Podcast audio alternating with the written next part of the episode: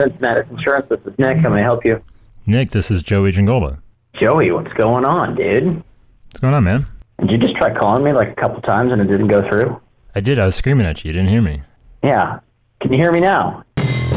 This is insurance in your own words from the people who are living and breathing it every day and are struggling to figure out where this industry is going and what they need to do to stay ahead. Hosted by me, Joey Giangola. Let's get into it.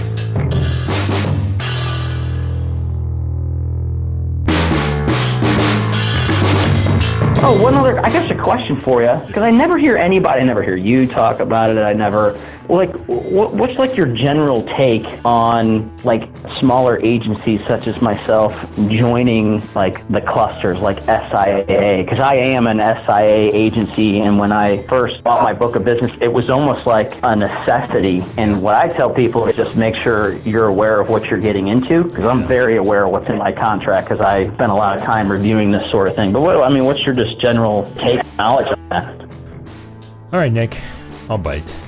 Let's do a aggregator hot take. Why not? It's about time. That was my good buddy Nick Thalhammer at Cincinnatus Insurance in Cincinnati, Ohio.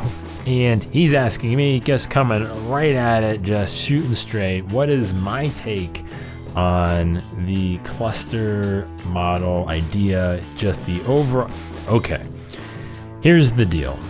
And I like the term necessary evil in a lot of ways.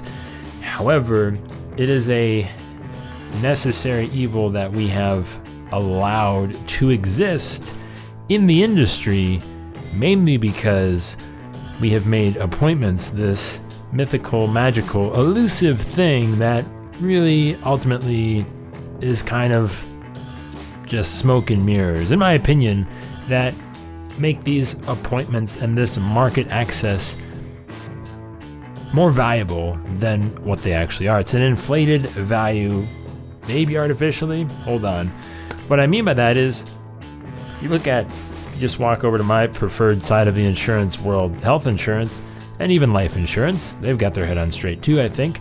Uh, you don't need to provide them with your firstborn child, a sacrificial lamb, and like a Bob Feller rookie card. That's some deep cut baseball right there. Anybody that gets that, we're like best friends. Anyways, th- th- that's it. Like, that's the whole thing. They just want you to sell their policies, period. And I don't know why it still exists this way. And I think this is, I've been banging this drum for a while now. And I've, I've asked these, I've asked some, a handful of insurance companies directly at, at, at the highest of levels why this system still exists. And I don't know that I fully buy into some of the answers, but you know, because I mean, even uh, to take it as far as the life insurance side, like they won't even appoint you until you sell a policy. Like they're saying, hey, listen, quote it, do whatever, represent us. You sell the policy, then we'll worry about the paperwork.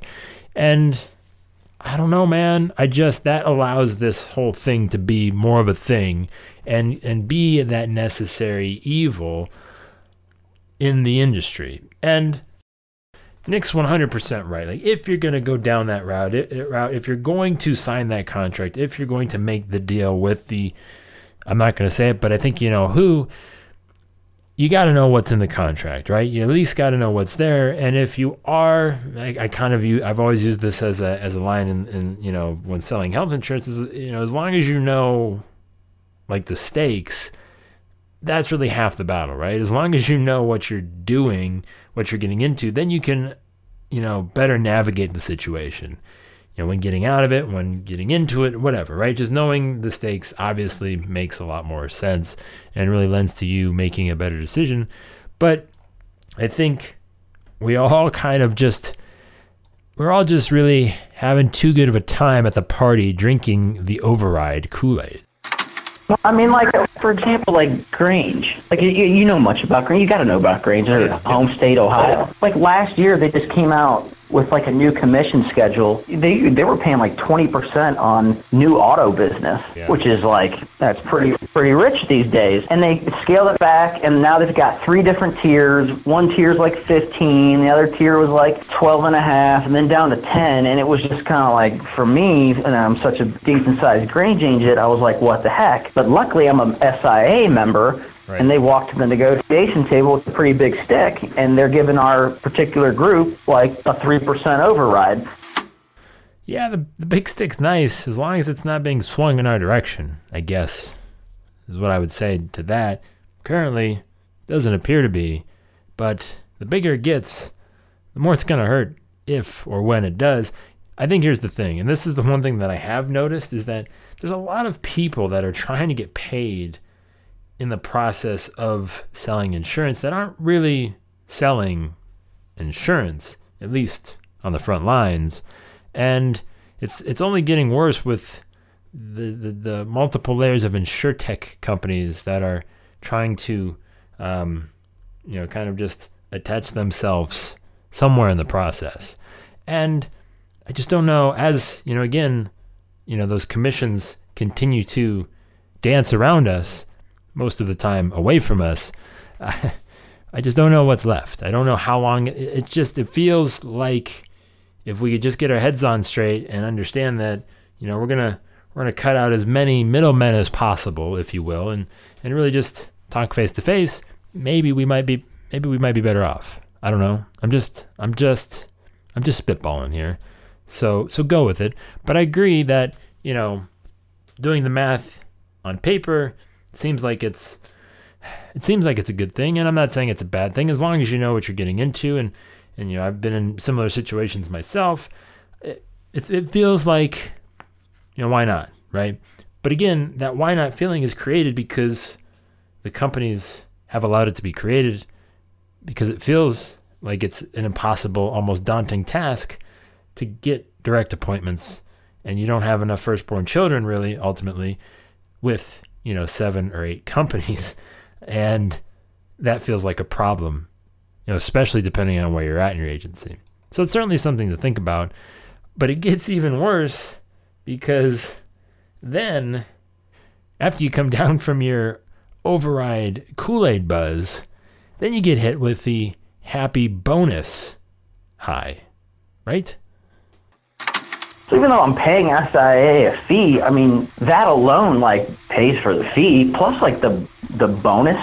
And maybe I just don't know enough about this because I haven't been an agency owner long enough, or what I would necessarily qualify from a bonus standpoint if I were on my own. But I mean, I've been pretty pretty happy with some of the bonus money that I'm that I'm getting through the SIA program. Even if they are taking a split of it, I don't think I would necessarily be getting it if it was I was on my own. So I don't know. Those are all certainly good questions, Nick, and really, you know, good concerns to raise. And I guess let me pump the brakes a little bit and just take a second and say, well, you know, it really depends on the overall value exchange that's happening here. And I know, you know, certain depending on, you know, which aggregator cluster thing you have access to in your part of the country. It really depends on what they may or may not do for you. I've heard some are better than others, and that just depends. And and again, no aggregate one aggregator is created equal, but you know if, if they've managed to create you know some type of decent value exchange, then you know that's really again more or less up to you, and then it becomes a question of again much like too many people trying to get paid on that one policy, how many people can provide the same types of value throughout that process as well? Because everyone kind of starts to sound the same and it begins to be a little confusing as to who's who and what's what. And, that's where, again, we're just in this weird, like, awkward teen phase in the industry. And I think we just need to kind of figure out, again, what's necessary, what value is ultimately necessary, who needs to be involved in providing it, and really how many how many people there should be. Because of course, you know, again, thinking as a, as a young agency owner, if that's maybe you just starting out, I just talked to somebody today who was like three day, five days into their, you know, their independent agency life. And, you know, if you're signing a 10 year contract with one of those companies and assuming, you know, the, the details surrounding getting out of it and, and, you know, possibly walking away from it after 10 years are relatively favorable, that's not the end of the world to, you know, instantly get up and running with, you know, 15 companies or whatever, right?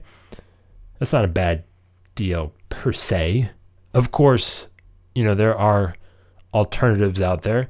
Market access is a big selling point buzzword that you might be able to acquire elsewhere for maybe a cheaper price and overall commitment. So it's something to, to certainly just not automatically assume you you need you may or may not need to do. And this really comes back to again, well, what is it that you're trying to sell? Are you just trying to acquire some level of companies, number of companies, because you're not really sure what you're going to sell, and that's why you need, you know, more than a handful because just in case you need to sell this one thing this one time and then you're making irrational decisions on you know irrational you know sales that will more than likely never come.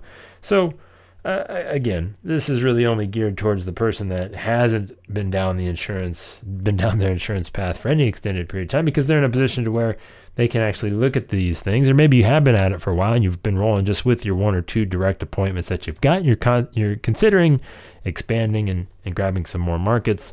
Um, you know, again, I don't know what philosophy you subscribe to. Definitely on the P&C, I've had plenty of people tell me you can't have 20 companies. If you have 20 companies, it's kind of silly. It's kind of foolish. You can't keep up with all of them. And, um, I would agree. I would definitely agree that that's way too many to, to know, to really be intimately knowledgeable on. Um, I do think that, you know, again, the ones that I see doing it with some success, they're they're picking their hand hand uh, hand selecting, as my buddy Seth Zaremba calls it, carrier sculpting, the ones that they are going to need to, you know, really service a specific goal, and that's maybe a, a slightly more practical, less, um, you know, less dangerous way of of bringing people into the fold and and partnering with the right people to to make that happen. Again, it depends. I'm not saying everybody's equal, just I'm just saying maybe think about what it is that you need these insurance companies to do for you, what types of policies you're going to want to sell, uh, because if you don't have that answered, then you you might be just bringing on people unnecessarily that you will never ever need, and you'll just really hate to quote anyways. And it's just annoying to see their logo because one, they're never competitive in your area, or two, you just really don't have anybody that is a good fit for that company. And really, it's just about doing the work and, and the research of who has the product for the people you want to do business with and having conversations with those folks. And again, I really just hope, if anything, I'm going to keep saying it. I've said it multiple times before. I just really hope, if anything happens of this, is that we somehow consider, and I know the more progressive insurance companies have really just reimagined what it is that you know they really look for when appointing agents. Uh, and again, too, I'm I still have the theory that you know take as many as you can handle, or you think that you can handle, and just allow it to happen. Really, I mean, because nobody, you know, access to companies, right? Like nobody's saying, hey, I need to go talk to Tim Smith down the street because he's got that company. If I don't have that insurance company, I don't know what I'm going to do. And that's just not happening because one, they don't know who that insurance company is unless it's one of the big, you know, players, uh, you know, one of the big, big national brands. Uh, so it's just, it doesn't make sense. I know I'm beating a dead horse. The horse is certainly dead, beaten thoroughly. It's just, um, you know, it is what it is, right? Um, just make smart decisions, bring on smart partners in your agency, and don't really get into a deal that you'll ultimately regret.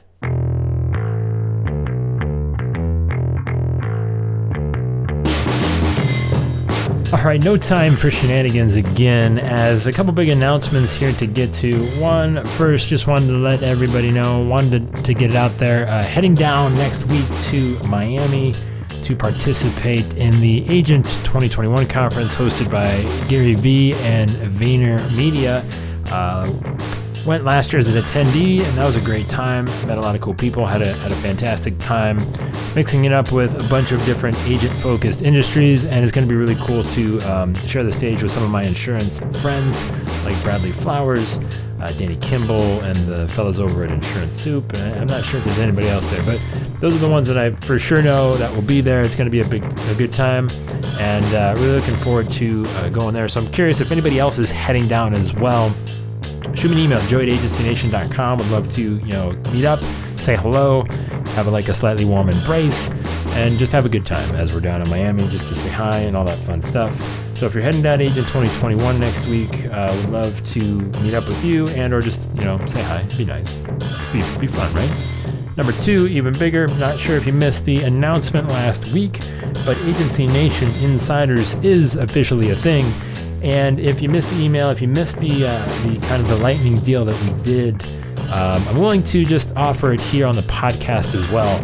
So what we did there on Friday, Agency Nation Insiders is the new kind of insiders training community collaboration platform that we've been working on in, in conjunction with the new Agency Nation launch for quite some time.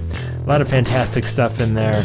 Um, from Cindy and I that we're going to be producing to kind of walk you step by step through, you know, training on some of the stuff that we talk about all the time.